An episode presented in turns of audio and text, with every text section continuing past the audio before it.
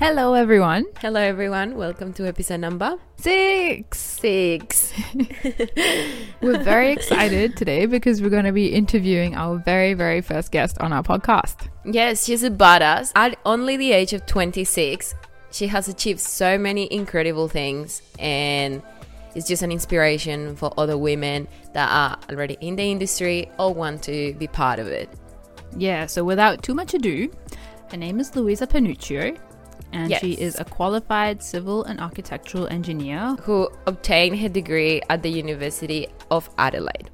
Luisa is a project manager for major infrastructure projects She's been a part of a lot of co curricular activities as well, where she's been an ambassador for Engineers Australia, Engineers Without Borders here in Australia as well, Google, the Children's University of Australia, and the University of South Australia as well. Yeah, Luisa is passionate about diversity in STEM, and she's definitely working towards changing the face of STEM by becoming a role model for young girls to pursue their career in this field. Luisa was also a contestant of Miss Universe Australia. Uh, representing South Australia, and she's definitely broken the stereotype of what a, an atypical engineer looks like. Yeah, and again, all this only at the age of 26. Uh, she's received a lot of uh, incredible awards and recognition within the industry, where she's uh, received the National Association of Women in Construction Graduate of the Year Award, in addition also to the James Macquarie Rising Star Award. Yeah, we, we literally take our hat off to you, Luisa, and we couldn't be more excited to have the pleasure to interview you.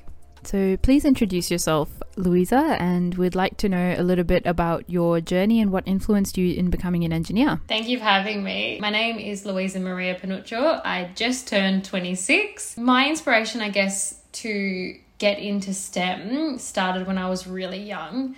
So, uh, my grandfather, or I called him nonno in Italian, he was really passionate about education. And unfortunately, he didn't get the opportunity to stay in school. He had to leave school quite early when he was in Italy to help his family, and then they moved to Australia and he had to work.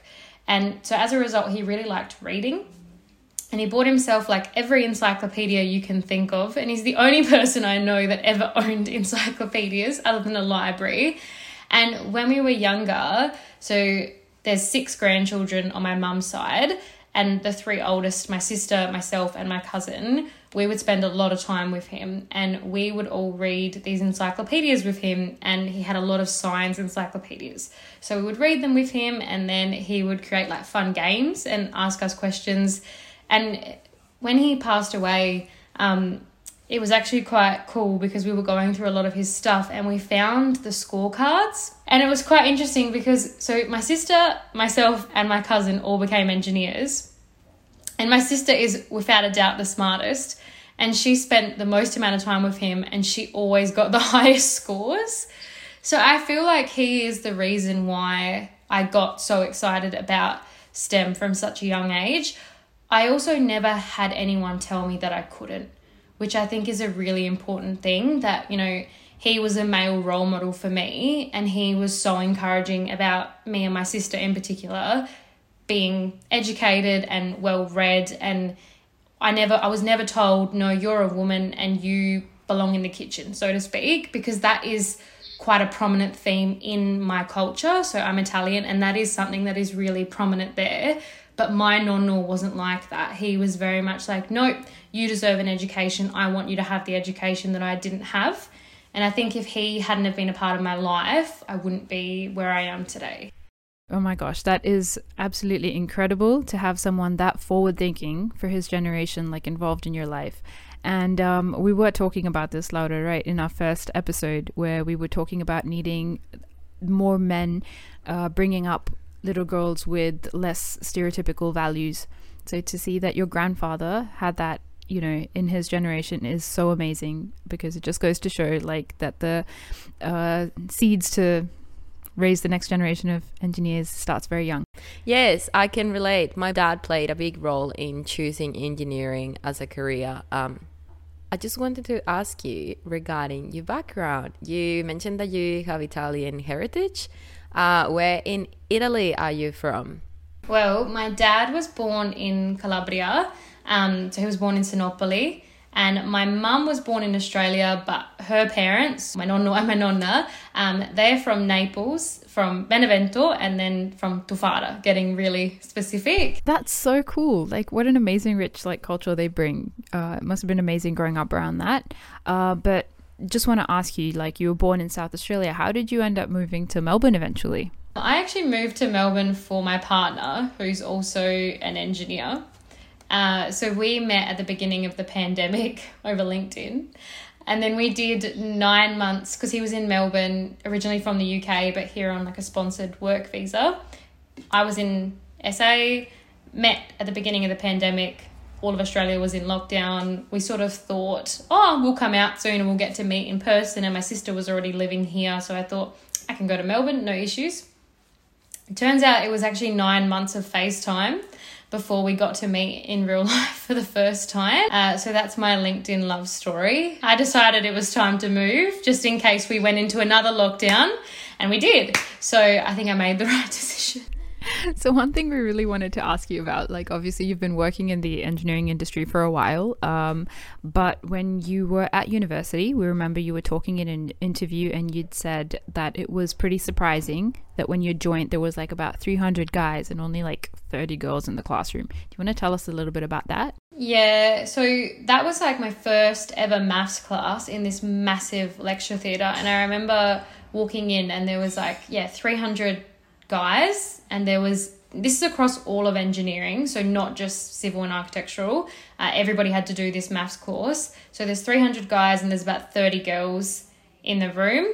And I, I left, and my dad picked me up that day, and he's like old school Italian.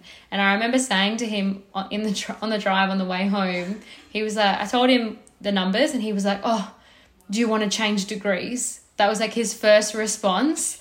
And I was like, no, I want to change the numbers. I don't want to change degrees. Um, and so it was very intimidating. I also went to an all girls high school.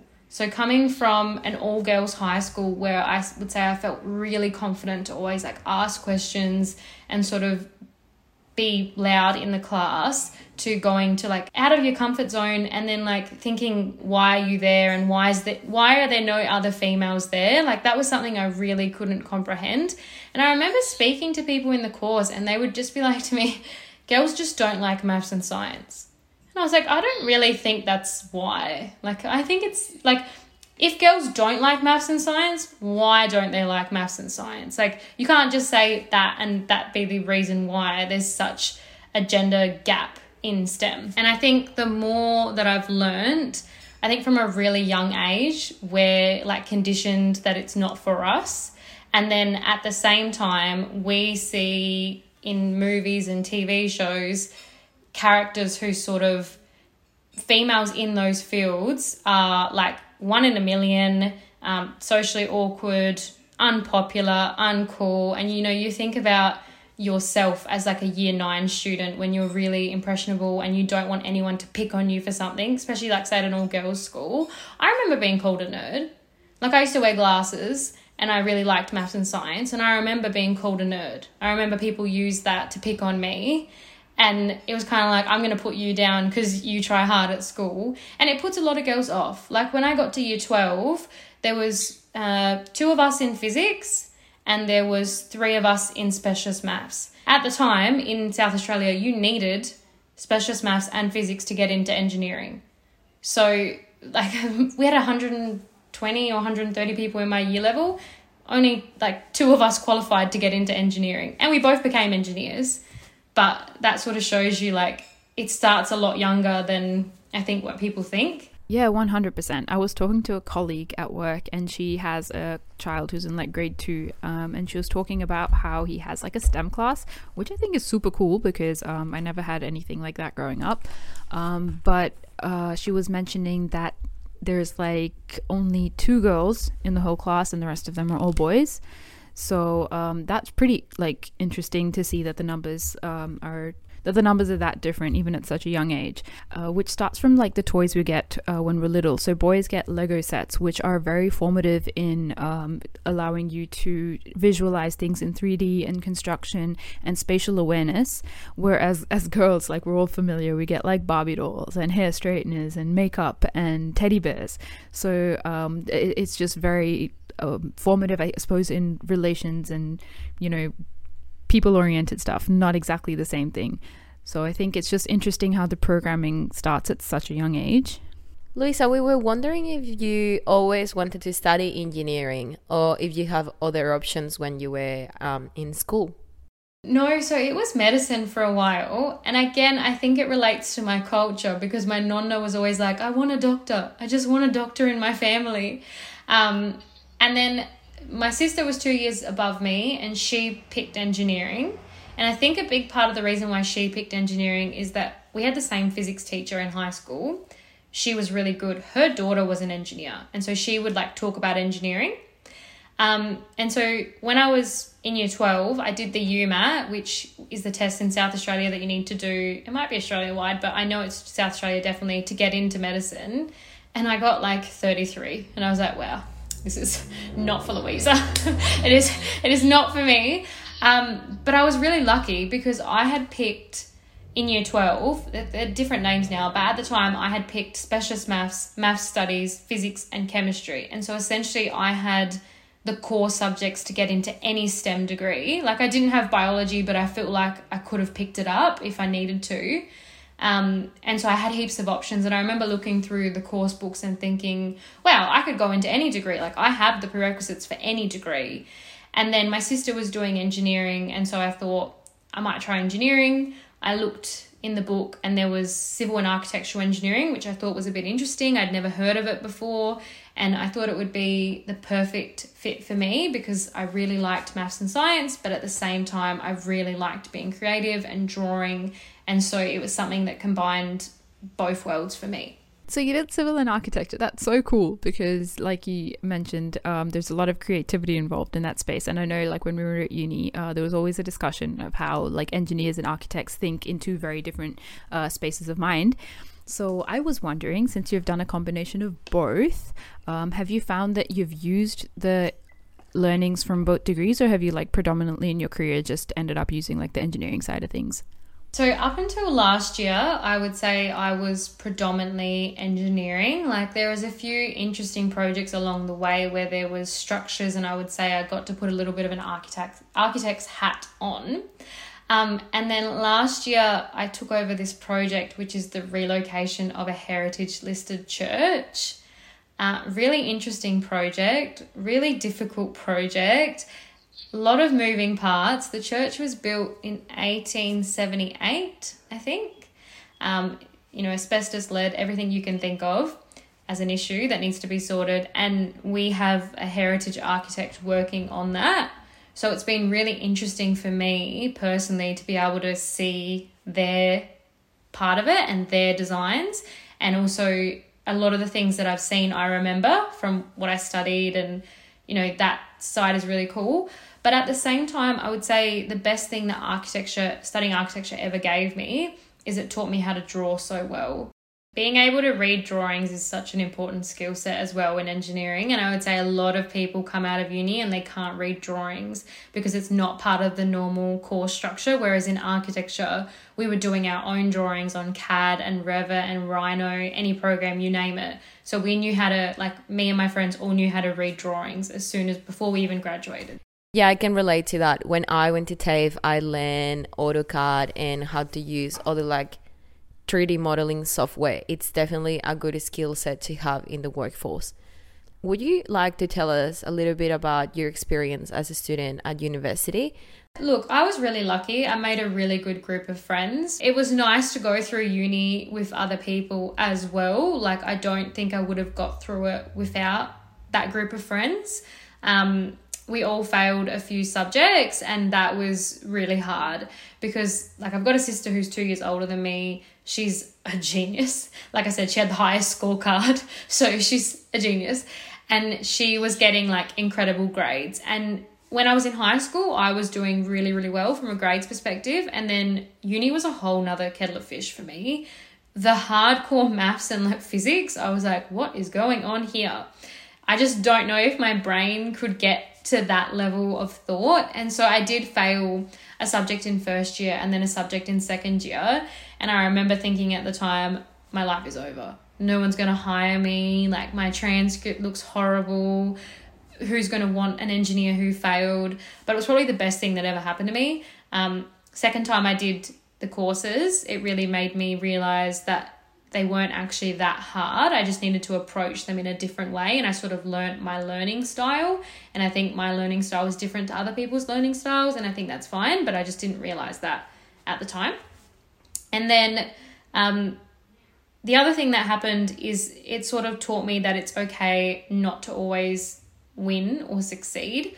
I think that I am someone who puts a lot of pressure on myself and I've sort of always been like that. Failing those two subjects was really good for me to be like, you know what, you don't always have to be number one. Everybody's journey is different. As long as you get to the end, that's all that matters. And yeah, like after I graduated, I used to have like nightmares that I hadn't graduated because of those fails. Crazy. Like I always would wake up and be like, oh, like I haven't got enough units to finish the degree. They're going to take my degree back. Um, and I was like, no, I don't want to go back. Uh, but like socially, I would have loved to go on back. But like theoretical physics and stuff, no thanks. Oh my god! So that uh, feeling stuck with you for quite a while. So when did that eventually end up leaving? Was it when you started working in the industry? I think it started to leave as I got more confident in myself and my ability. So even when I got my first job in industry, I wouldn't say I was that confident because I remember thinking on site like I don't know how to do any of this stuff and I'm hearing all these names and all these acronyms and I just I've never learnt this before like what's going on? And then I slowly started to realize that no one really knows what's going on and a lot of it is sort of just try your best and hope that you succeed and like Google is a great device in terms of if you don't if you hear something on site and you don't know what it means. But at the same time going back to like the the toys we grew up with I remember one of the first things on site was we were talking about plant. So I was on a construction site and it was like a outdoor plaza thing that was being designed um, in the northern suburbs of Adelaide. And they were talking about plant and they were saying to me that I needed to organize plant like plant hire. And they said to me like we need a skid steer. And I was like what's a skid steer? And then they'd be like we need a backhoe. And I'd be like what's a backhoe? Like I didn't grow up playing with trucks. I grew up playing with Barbie dolls. So I had this picture book I made myself a picture book of all these different plant types, of all these different names. And it was funny because when I met one of my best friends who's also an engineer, I met her while working. She said something one day and I was like, What? And she was like, Yeah, my picture book. I was like, What picture book? And she was like, My plant picture book. And we both had done the same thing in our first role on site because we both. I remember feeling like, How do I not know what these things are? But it's because, like, I was I was never brought up to think that I would be in construction. That was always like a a, a boy's job, um, like being on site. And that site, I was like one of two girls, and I've been on sites where I've been the only girl, and so it's not uncommon to think that not not not that girls don't belong, but they're just it's not the norm to have girls on those sites. So it's not the norm for little girls to be playing with trucks and know what a skid steer is. Very resourceful, actually. I would say that that just goes to show how interested you were in doing the best you could at your role.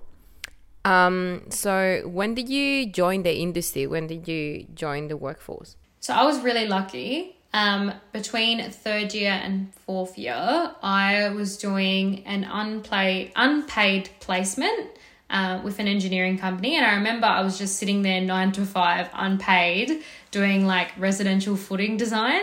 And like it was a good time, don't get me wrong. But by like week two, I was like, wow, this is a lot of work for no pay. And a lot of engineering placements are like that. And I've got a bone to pick with that because it's just not fair. Because you need it to finish the degree. In SA, you needed 12 weeks to finish the degree. And unpa- most people were doing it unpaid. So you'd have to give up your job to do this work experience but that's a story for another time. And while I was doing that, a friend messaged me saying she couldn't find work experience because it is quite hard to find. And so I went on the university's page where they were like advertising work experience opportunities and I found one that was paid. Um, and I said to her, You should apply for this. And I sent it to her and I was like, You need to apply for this. And then she looked at the times and she had to do summer school to catch up on one of the subjects. She was like, Nah, I can't do it. And I was like, Well, you know what? I might as well apply for it. So I applied for this job and I got it. And it was a paid undergraduate placement. And it was really cool, like to be able to get on site essentially before I had started my last year of the degree and actually see how things worked. And I remember it really improved my grades as well, being able to put that theory into practice, like especially um, in like geotechnical engineering. I did like advanced geotechnical engineering and learning like how you build a road up, but then being on site and actually building a road, like it really all came together for me and I could sort of visualize what I was seeing in these textbooks. So it was a really good introduction to the industry um, from that perspective. But at the same time, construction, you probably already know this, but construction, a construction site is not the easiest place to be as a young female. I didn't have a toilet. I was on one site where it was just portaloos, and I remember being like, I'm not using portaloos. Like, it was a six month job, and I was like, this is not going to happen. And I remember the operations manager for the state saying to me, if you can find a toilet block because they were so hard to source at that time, you can have it. And I just remember spending a whole day ringing every hiring company trying to find a toilet block and I found one and got it. And it was so one of those ones that was like raised with stairs and had like a tank like a septic tank whatever I didn't care. It was not a portaloo. And then there was like a female side which obviously was only for me and then there was a male side. Um, and then the next hurdle was I was like I need a sanitary bin. And they were like, why do you need that? They were like, why do you need that for? This is me having conversations with like 40 year old men being like, I need a sanitary bin and like trying to organize that. And they were like, who's going to empty the sanitary bin? And I said, I'll empty it. I just don't, I just need it. Like, I need it in there. I like, what? Yeah, I can completely relate because um, when I was doing placement up in Western Australia, um, site work was in the Pilbara mines, and um, one of the things we had to do was walk around catchments. So, um, a big pep talk we got before going is that, yeah, you know, if you're going to have to use the bathroom, you're just going to have to go bush pee. And I was sitting there traumatized, being like, what the hell? And um, probably like praying to the man above, please don't ever let me have to do that because I that is one of the last things I would ever ever want to do. But the only um, advice I guess uh, we got received from like even the women in the office was like, oh yeah, just remember to take a big roll of toilet paper with you because haha, you're not gonna get any, you know, out there. And I was like, hell no, I am not going to want to do that. I will not even pick this up because, oh my god, I'm not going to want to use a toilet outside. Oh, good god. So it's funny, but it's not funny because I went to this International Women's Day breakfast in Adelaide a few weeks ago. It was at um, the governor's house, and I was shocked to even be there. And um, the keynote speaker, Annabel Crabb, she was amazing. And part of her speech was about toilets and females through history and like not having a toilet because men always felt like we didn't belong there. So why would we have a fit? Why would there be a female toilet? Because you know we didn't belong.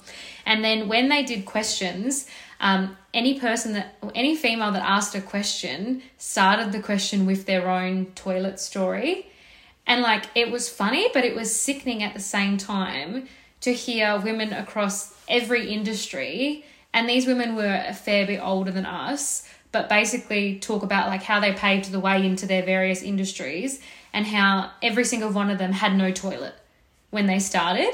But I think the missing link for STEM and engineering in particular is it's 2022 and we still don't have toilets. Like, so these stories were from like 20 years ago, 25 years ago, but like, you know, in this male dominated field that is engineering, we're still fighting these battles. You have to put in this work so that one day, if my daughter or my granddaughter wants to do this, they have a bloody toilet. Like, it's a hard thing to carry, I think, for us. Yeah, it is definitely a big thing to carry. Um, but I think what really helps us to push forward is to have that positive mindset and try to see it as if we go through this like other women in the past did um, the legacy that we leave is so much better for future generations and that's literally the whole objective of this podcast in itself is to provide like a communication channel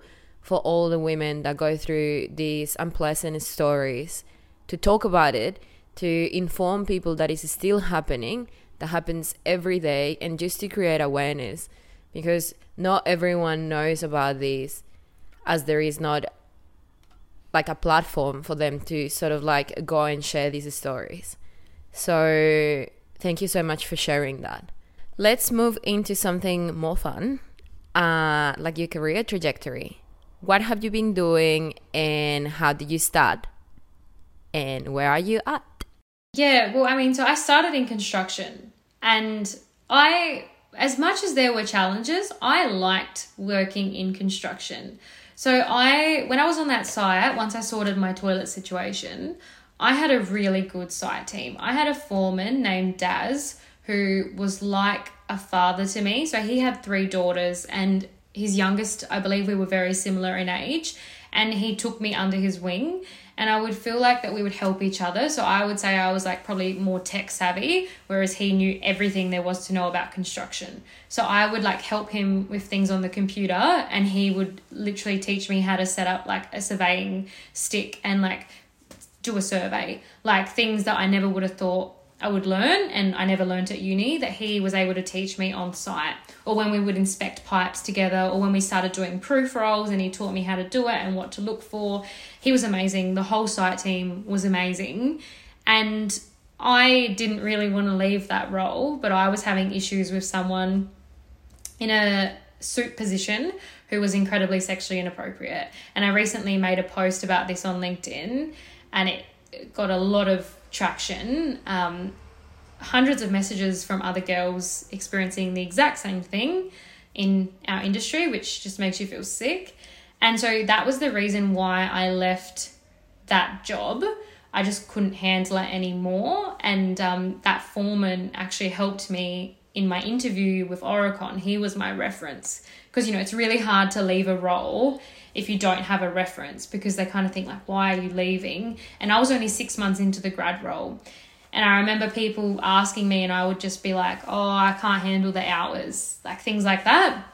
As i wasn't ready to tell the truth and i also didn't know if anyone would believe me and i didn't know if it would mean that i would be cancelled that i didn't have the following that i have on linkedin now i didn't have the profile i didn't have anything and i just didn't know if anyone would support me so I went to Aurecon, um, and that was amazing. I really liked working at Aurecon. Even when I was at uni, you know, if you had told me where do you want to work, I would have said Aurecon or Arup. Like hundred percent, that's what I would have said. But I didn't think I had the grades to to get in. So like bottom line, I never applied for them because I just didn't think I had the grades. Went to work at Aurecon, and that was really cool. And through that role, I sort of went on a secondment to um, the government and I was managing sites for them, and it was 21 sites. And the role that I played in that was I was like the lead site engineer, I was like assistant contract manager, assistant project manager. I was working crazy hours. I was on night shift. I was doing crazy things. I didn't have a bathroom on night shift. I had to drive home to use my bathroom to come back to site, 20 minute drive each way. It was not a good time. Had really interesting things happen to me on night shift as well. Was the only female on site but there's not enough time in the day to talk about it. But it was still great. I still had a great time, really liked it. Um, but I sort of, oh, I must have done a good job because then they basically, as in the government, asked me to come over as a contractor. And that was my introduction to contracting. So at that point, I had sort of done construction, then I had done design, and then like a superintendent role through a secondment, so to speak, and then into contracting where I was contracted in as a project manager and like I was one of the youngest ones there. So I was like 23 years old and I was a project manager. And that was like my 10 year professional goal. And to achieve that so fast, just because I took initiative, was mind blowing for me. Really liked that role. Did that all of 2020. And then obviously moved to Melbourne for love. And wanted to do a very similar role in Melbourne. And so I was put in touch with TSA management and they essentially do the exact same thing. And then within a week of starting with them, Arup needed some help. So they seconded me to Arup. And so that's sort of how I ended up where I am today. Like it definitely started off a bit rocky, but I would do it again to get to where I am. Like as bad as that first year or so was, I would do it again any day to get to where I am now. So a lot of times these days you hear that um, to get like the numbers of women up in STEM, there is a big initiative to hire a higher percentage of um, women than men, or at least 50-50. Uh, just to get like you know women, more women through the door. So I think um, what calls into question in a lot of people's mind is that are we really following merit-based hiring processes? And so I really um, just wanted to know what are your thoughts when you hear that question being raised, and how do you react to statements like that? Oh, so the amount of times I have been told that I am only where I am because of the way that I look uh, ooh, and my gender. If you saw how hard I had to work, if you saw me on night shift without a bathroom, being told just pop a squat, literally having to drive home 20 minutes to use a bathroom because I didn't feel comfortable in the dark. All the things that have happened to me to get to where I am.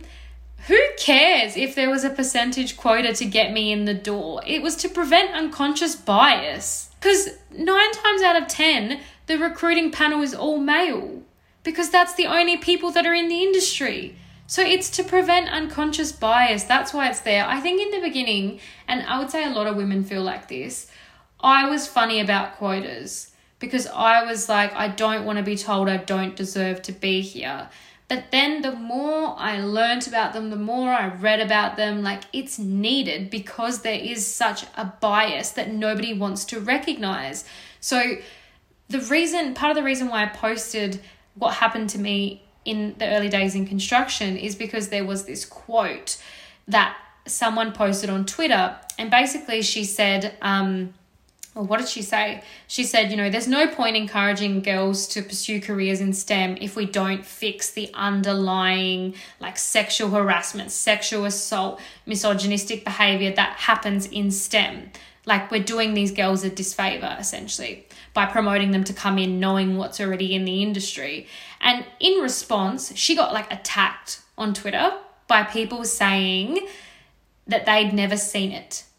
They'd never experienced it. It was all men. Thank you for telling me that what I have lived doesn't matter because you've never seen it. And like the reason you haven't seen it is because it doesn't happen in the middle of the office. That's not where it happens. I used to get text messages from my boss at 10:30 at night. He was married with 3 kids. I'd get text messages at 10:30 at night on my personal phone. It doesn't happen in plain sight. It happens behind closed doors because they know it's wrong. I think we need them because there's still issues. Like I spoke on a panel with two CEOs for Engineers Australia International Women in Engineering Day in 2020 in my speech, I said about the 300 boys versus 30 girls in my first year maths class. And then it went to the next CEO, uh, Benita Husband, CEO Pitt and Sherry, amazing lady. I would consider her a mentor as well. She then said that it was a similar percentage split when she did engineering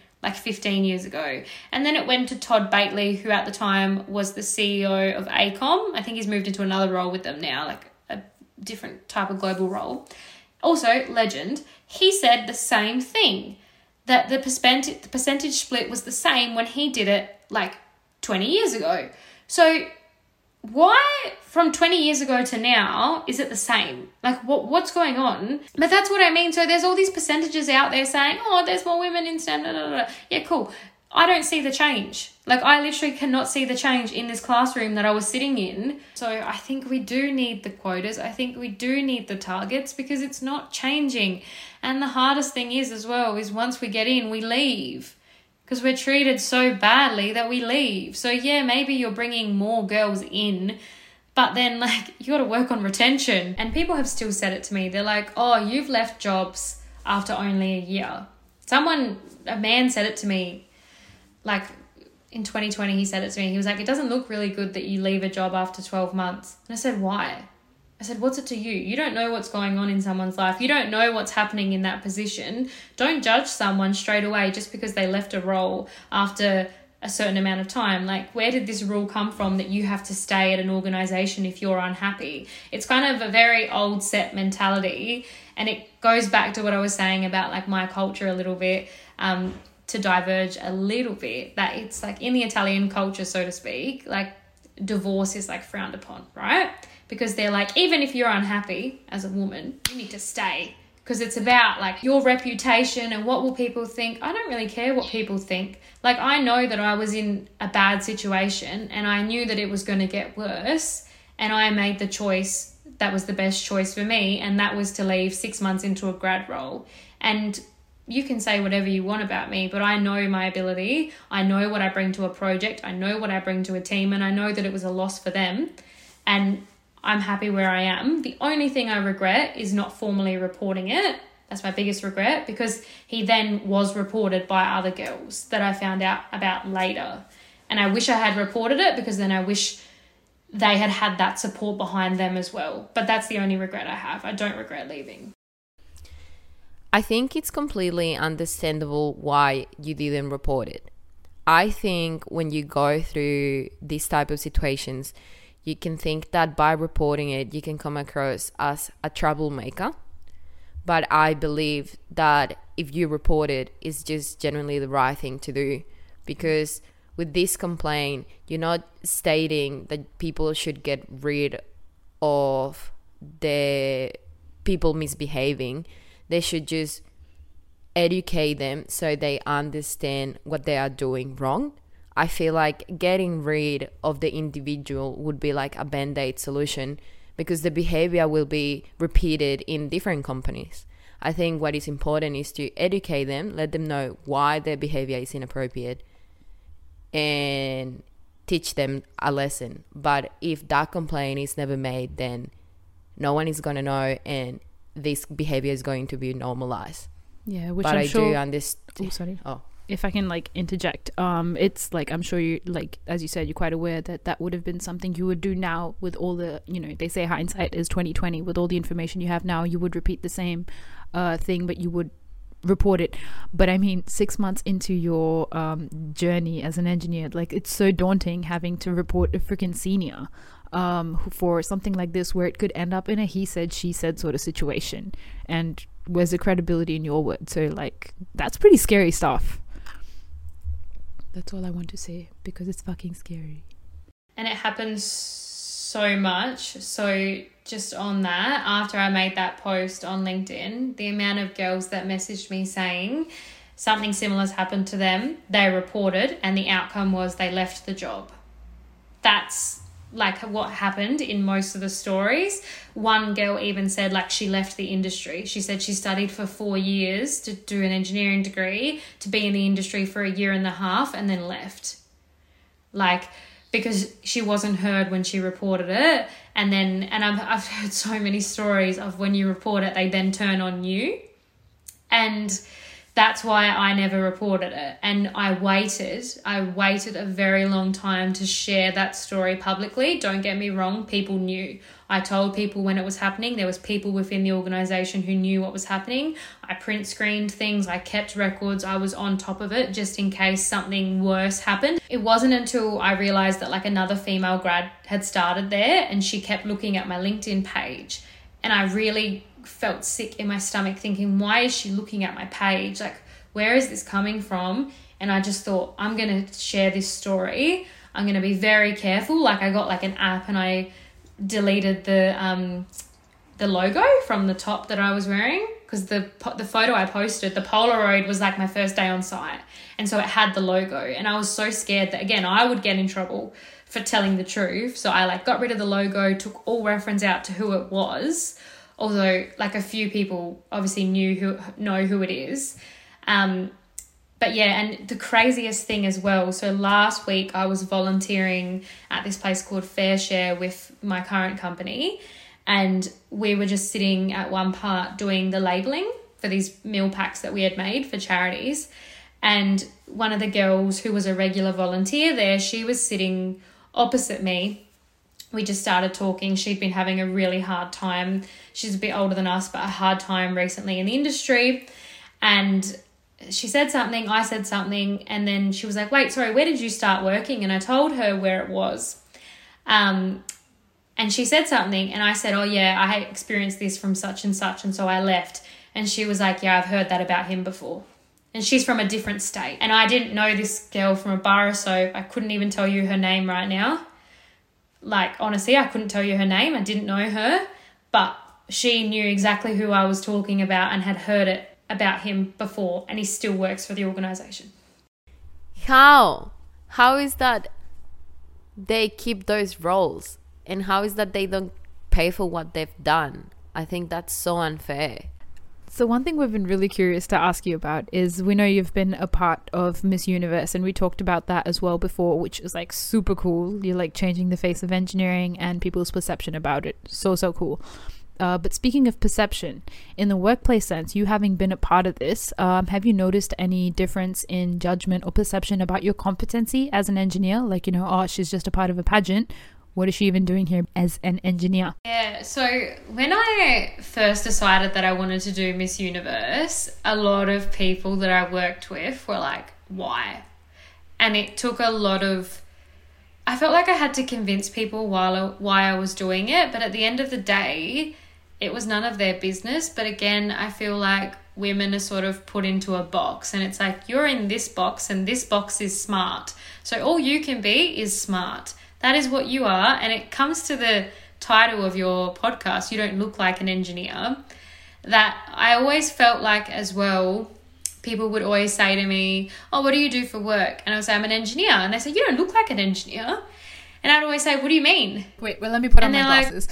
Like, yeah, and so I um I was always really self conscious of my glasses. I didn't like wearing my glasses, and I used to wear contacts when I would go out. And then I even got laser eye surgery. Like I got a piece of my eye, each eye cut off, so that I didn't have to wear glasses because I was so self conscious of wearing glasses. And I genuinely think it's because when I was younger, I was picked on because of my glasses and it's like oh you're a nerd and all that sort of thing so with miss universe i guess the reason why i wanted to do it is because i felt like i wanted to i wanted the platform like i knew that the platform could really help me in what i was trying to do and i wasn't wrong so um, when I decided that I was doing it, the newspaper in South Australia, the Advertiser, they did a whole article about me, and I'm not joking. It was the like as soon as you opened it, the page right there, so like page two or three, and it was a whole page article and it was titled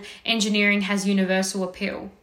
And like you can still find the article, and it's to me, it's exactly why I wanted to do the competition because it's I wanted to show younger girls that you can be as many things as you want to be.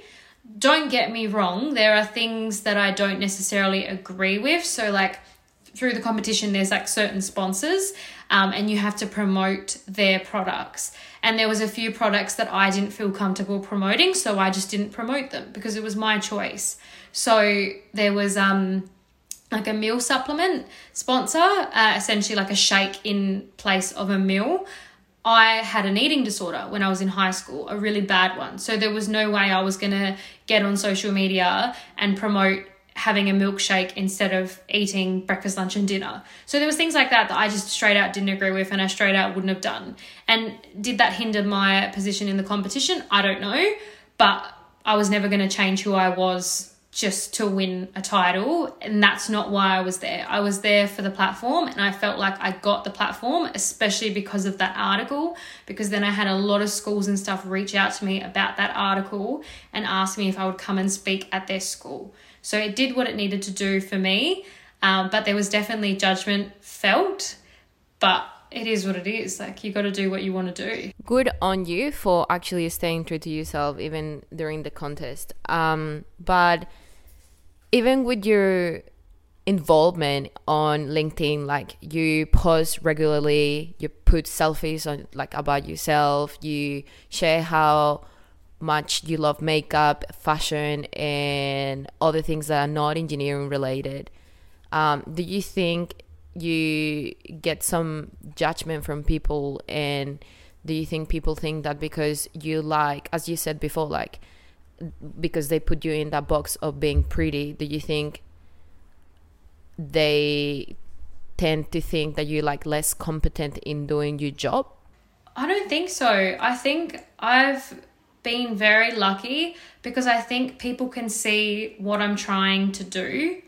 Like, I think they understand why I post what I do and how I go about it and the perception that I'm trying to change. So, you know, earlier you mentioned that I'm an ambassador for Google, and that role actually happened when I was like during university in second year uni. I went to India on a humanitarian design summit with Engineers Without Borders Australia.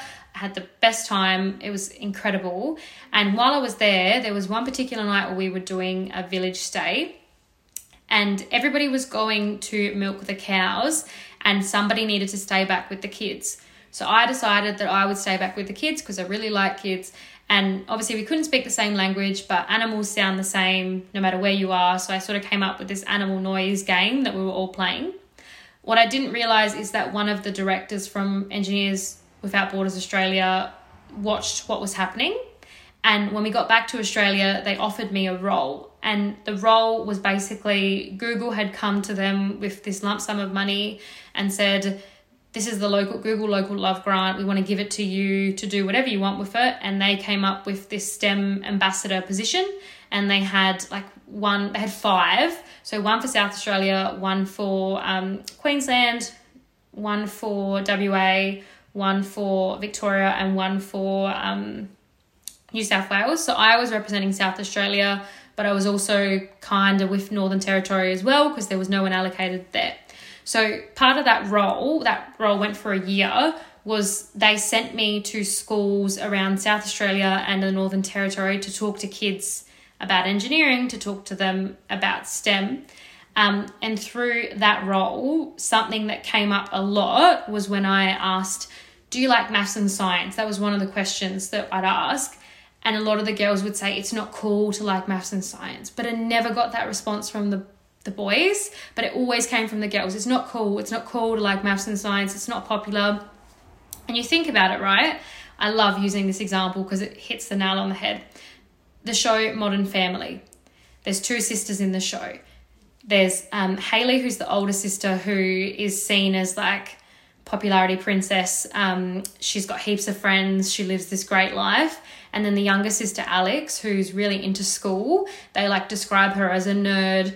Um, they she's like socially awkward. They say she doesn't have friends. There's an episode where she gets a boyfriend, and everyone's like, "How could you have a boyfriend?"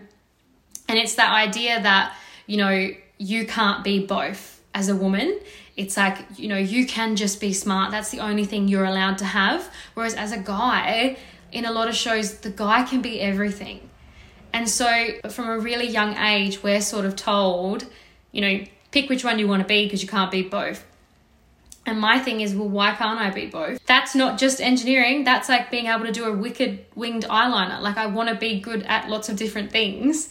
And so I feel like, circling back to the question, people are seeing what I'm doing, and I've been banging on about it for like, I don't know, six years now, maybe even more, that they're like, we understand what I'm trying to do, and they know that when I post the photos that I post, like I posted one with like big balloons for my birthday, and I said like I cut my hair off, and I was like I got a boss haircut now, and so it's not taken as oh she can't be smart because she's got a nice haircut. It's like well she can be everything because she she wants to be everything. Let her be everything, and so I I think that's you know, like I didn't get a toilet, I had a sexually inappropriate boss, but I'm allowed to post what I want and no one's giving me any grief for it so far. So that's my win. Wow, hearing you speak, honestly, it looks like you've gained so much confidence from everything you've been through. And it's amazing because sometimes people think that confidence just appears um, in the middle of the night and yeah, you wake up with it. but I want to know someone so driven and so dedicated and you definitely know what you want. You you can tell from hearing you speak. Where does this inspiration come from? Like who do you look up to the most? I think a lot of it stems from my mum and also my upbringing. So i would like i'm not going to stand here and say that i grew up without or anything like that um, but my dad was involved in a pretty serious car crash when I was four years old. Um, and from that point onward, my family of five became a single income family because he had really bad injuries and he couldn't work anymore. And so like the weight of like my whole family fell on my mum.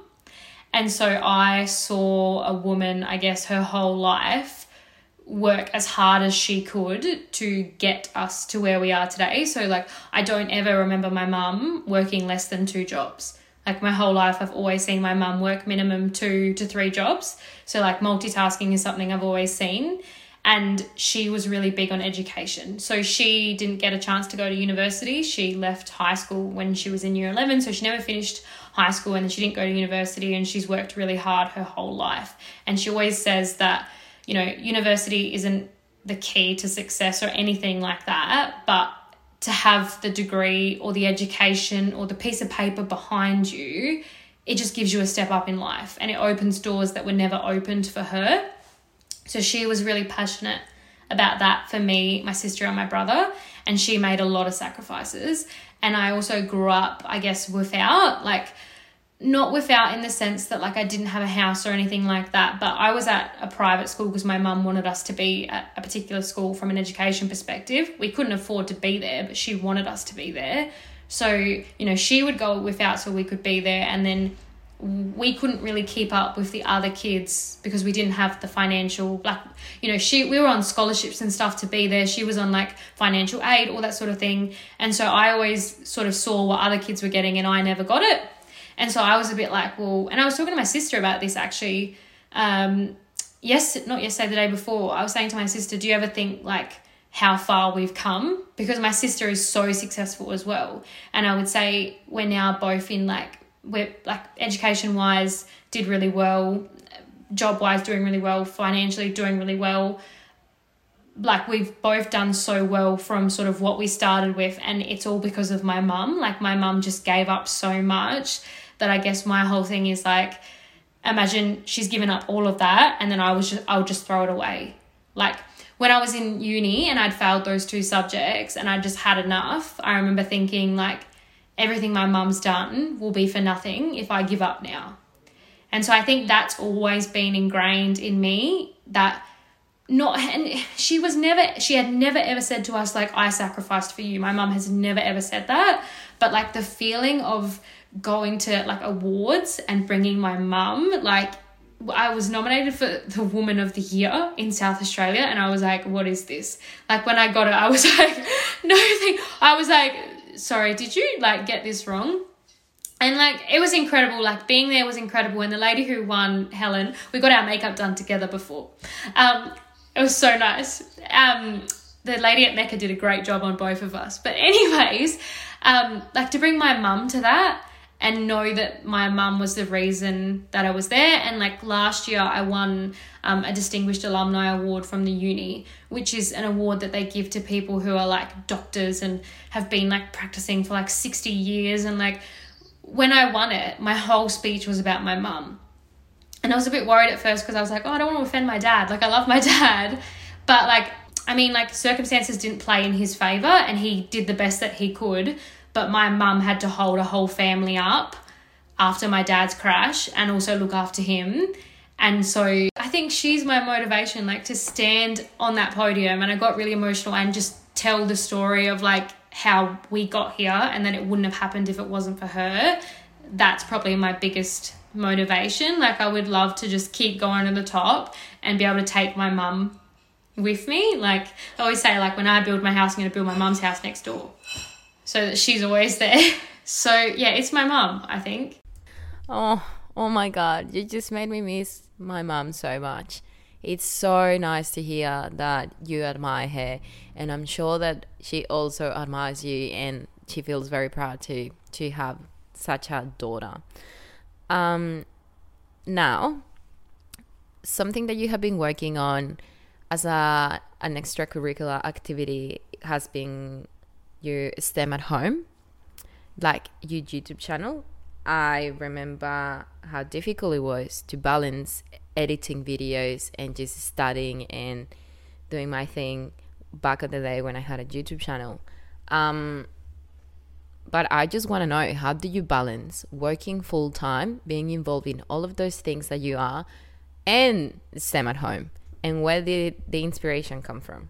It takes so much time. I really don't think anyone realized it. Like someone was critiquing one of my videos and I was like, sorry, do you edit videos? And they were like, no, I've never edited one. I was like, then I don't want to hear it because you don't understand. Like you have no idea what it takes to edit a video. but STEM at Home itself started in March 2020 and it was the first lockdown that all of Australia went into when COVID first sort of appeared. And I have a lot of cousins who have kids and some of them messaged me and just said, you know, it's really hard to because and I think there was a lot of stats on this that the women working from home were also having to be not in all cases but in most cases they were also having to be like the main caregiver the cook the teacher they were taking on all these different roles and my cousins were messaging me saying like we're really struggling do you know of any activities that you could think of that we could use to help entertain our kids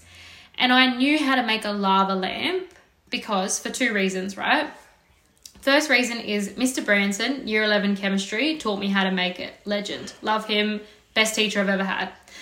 Next reason, when they offered me the role of Google STEM ambassador, I actually had to like interview for it. So they kind of rang me and were like, "Oh, we want you, but we need an interview." And I was like, "Okay." Um, and in the interview, they said to me, "Because it's going to be working with kids, we need you to demonstrate some sort of activity." And I was like, oh, I know how to make a lava lamp. So like it's it's really helped me many times in my life. Cannot explain how good it is to know how to make a lava lamp. And so I, I was like, oh, I know how to make a lava lamp. I can record that and just send it to you and then they can watch it and it'll take some time out of your day and they can keep doing it because you just keep adding the tablet and you can just keep playing with it and kind of just keeps them distracted for a whole day.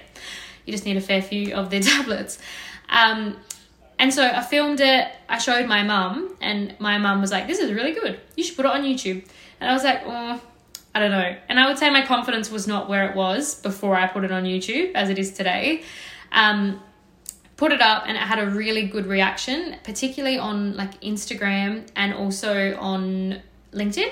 My biggest thing has been diversity, and like it took me so long. I had that idea in like May 2020 and it took me so long to get videos out because I couldn't find a diverse cast because I just didn't realize how white my network was and that's probably just my own privilege so trying to like connect with people on social media and change that cast I just didn't want to just showcase all white people and it really got me I did a post about this as well on International Women's Day I just saw so many all white panels and I just thought are you joking? Like, what are you showcasing and who are you trying to be role models for? Because, like, you know, the, my favorite thing about this series, and it's not just about men or, sorry, it's not just about women. I've got like men of color in the series as well. Like, if you're a five year old and you see someone that looks like you, then you think you can do that too. And that's like a big thing. Whereas, like, I would say, like, I'm quite fair skinned. And so, like, you know, yes, kids are looking at me in the activity series and being like, oh, she's an engineer, we can be an engineer. But, you know, like a child of color who's got darker skin than me, maybe they can't relate to me. Whereas, like in the STEM at Home, What Do You Do series, there's so many different amazing women of color in that series. So, the one that comes to mind straight away is Naya, and um, she works for NASA and she is so cool. She is just the coolest person ever. And like her video is really, I think, inspiring. Um, and then, like, from a male perspective, I've got a guy called Maynard who's the hip hop scientist. You gotta look up his Instagram. And like, obviously, I don't look like Maynard, but I feel like as a five year old, if I saw Maynard, I'd be like, I wanna be Maynard. Like, straight away. And so, for someone who actually looks like him as a child, I feel like that speaks, like, that would just change their whole perspective. Like you can't be what you can't see doesn't just mean show me an engineer. It means show me an engineer that looks like me because we see engineers all the time. They're white men. And that's why there's no women in it. Like, you're not going to get diversity if that's the role models that you're only showcasing. So you've had a, a, lot of experiences, you know, like how you mentioned your um, experience with Google and the Engineers Australia stuff, and even STEM at home. Uh, we were just really curious: is there any one um, experience or event or something that just stuck out to you so much, like it's just so memorable? Oh, that is such a good question. So for that award that I won last year, um, they came to my house literally the week after we got out of lockdown to film a video that goes sort of with the ceremony.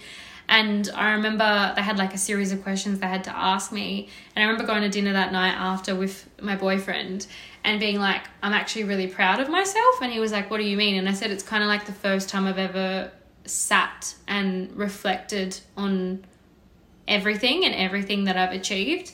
Um, because I guess you never really, I don't know, like tall poppy syndrome and stuff in Australia in particular, like you always, uh, I always think I'm not good enough. Like anytime I get nominated for an award, my initial thought is like they've made a mistake. And I saw another girl post about this recently, the CEO of Keep It Cleaner, that she was nominated for 30 under 30 and her initial thought was they've made a mistake. Oh, I think I'm really proud of the series. I think the even just the activities, like there was just five of them, and I'll let you in on a top secret, it might be coming back very, very soon. When I released that series, like seeing how many young parents messaged me with videos of their kids recreating the the activities it's like a movement so i think that's been like a really proud thing for me um, from like an achievements perspective and then on the other side being so raw and open on LinkedIn, I think has resonated really well with a lot of girls and like students. I get messages all the time. And a girl messaged me the other day saying that um, she was going for an interview at Aurecon and if I had any tips. And so I told her a few things like about limelight and stuff that I know that are like buzzwords for them in an interview and that she should talk about. And so like getting messages like that, being like, I've followed you for a while. I'm you've inspired me to keep pursuing this degree. Um, and then when I, so I've got two mentees. Uh, one is in like data science and data analysis, and I don't know why she picked me because she's so much smarter than me. Um, she's amazing. And then another one I recently um, connected with, her dad messaged me. Her dad messaged me on LinkedIn and basically said he's an engineer as well, and was like, "Oh, my daughter's doing the same degree that you did, and she's looking for a mentor. Would you be interested in like catching up with her? And I was in Adelaide at the time and I was like, yeah, let's do it. And so like going to catch up with her and just being able to give her the advice that I wish someone gave me, like that's a really nice feeling, I think, because like we sort of said it earlier, like it's really shit to go through these things, but if you know that because you went through it and you learnt from it and you were able to give someone else advice so it doesn't happen to them, that's a really nice feeling. Wow, I want to keep asking so many questions, but I'm just mindful of time because we've been recording for a bit now, and I, I think we should wrap it up pretty soon. Also, poor listeners. and just on that note of mentoring and mentorship programs, uh, amazing that you're a mentor, by the way. But I want to know who was your mentor? Like, were you ever a mentee? Uh, did you have like a formal, or do you currently have a formal mentor? Yeah, so I guess like you you've always had mentors like your whole life. You just probably didn't know they were your mentor. Like I could say my earliest mentor would probably be my sister. But then I was a little bit funny about the term mentor. I thought it was a buzzword. And I remember like er, very early in my career I was like I don't need a mentor. Like I know what I'm doing. I don't need anybody. And when I was at Aurecon, they had this like mentor program where they allocated you a mentor. It wasn't a choice. And I remember hating these catch ups. I was like, I don't want this mentor. Uh, it was a guy. And it turns out, like, when I think back to what he said, he was actually really good. He was really switched on. I was just not open to it. And then I, I started dating this guy who was like obsessed with mentors he was like a PhD student at the uni. And like, I remember we went for coffee once and he was like, I've got like 10 mentors. I was like, what? And he was like, yeah, you know how many doors it's open, you know how many things I get to go to, like all these things. I was like, wow, I need a mentor. So then I started like getting a few mentors. Um, and I would say like a key one for me, her name is Susanna Ferrero, and she is sick. She is the executive director of the North South Corridor, which is like the biggest project in South Australia's history, and it's going to be going for like, I don't know, 10 years. And I heard her speak at an event, And after I heard her speak, I turned to my boss at the time and I said, because I was contracting and he was like managing me, I said, contract me to her. I want to work for her. And he was like to me, no, we can't. Like our loyalty is to the team that you're in. I said, I don't care about my loyalty. I want to work for her. She's a gun. And he was like, no, we can't. You've got a contract. You have to stay in your team. So I was like, well, I'm just going to message her on LinkedIn. So I messaged her on LinkedIn and I was just like, literally executive director. I was like, nobody. And I just messaged her after I heard her speak at this briefing where she spoke to like 2,000 people. Just messaged her. I was like, hi, I heard you speak today. I thought you were epic. I'd love to buy you a coffee. And she responded in like 10 minutes. She was like, Yep, check my calendar. Because obviously we both worked for the government, so I could see her calendar. She was like, Check my calendar. I was like, uh, the first time I met her, she rocked up in this red coat matching with a red lip. I was like, we are going to be friends. So, my advice to anyone listening is get a mentor. I really regret waiting so long to get a mentor and you get so many free coffees. Oh my god, love that about the free coffees. Um, but one of the things we like to do at the end, and we're hoping to make it a thing, but you're really the first person we're trying it on, is we like to play a little game uh, towards the end. And it's just a few little fun questions uh, to keep it a bit light towards the end and, you know, have a little bit of fun for the listeners and get to know a few high level interests of yours. So if you're down, Let's do it. I love a game. Okay, so first one is what are your hobbies outside of work? Pilates, and I've just started Body Fit, which, yeah, wow. Oh my god, Body Fit is so cool. Um, yeah, I have a sister who goes there and she absolutely loves it. Okay, and next one is Did you like being on site or in the office? On site, but the office is definitely cleaner. Oh my god, yes, I agree with that. Um, the next one is what's your favorite food? Cookies and cream McFlurry from Macca's. You put you put fries in it. I had one yesterday. So you get like a large fries, get an Oreo McFlurry, and then put the fries in the Oreo McFlurry. I've changed so many people's lives. Oh my god, that sounds so criminal, but I kind of want to try it. So, what's your favorite thing that you're listening to at this moment? Oh, I love the She's on the Money podcast. She's changed my approach to savings. She is a gun. I love her and she does seminars for my work. They always bring her in. That is so cool. Okay, and on the theme of makeup, because the three of us sitting here, we all love some excellent makeup. What is your favorite piece or brand of makeup? I like liquid eyeliner, which most people think is the devil. But I would say because I know how to draw, I'm very good at like a strong winged eyeliner. And the last question, which is not as light as the ones we just asked, um, but very important nonetheless. What's the best piece of advice that you could give or that you have been given? I think there's two like best pieces of advice, and they're like sayings, so to speak. So the first one is you catch more bees with honey. I think that's the saying. And like it's a bit cliche, but I have felt like I'm a little bit hot headed sometimes.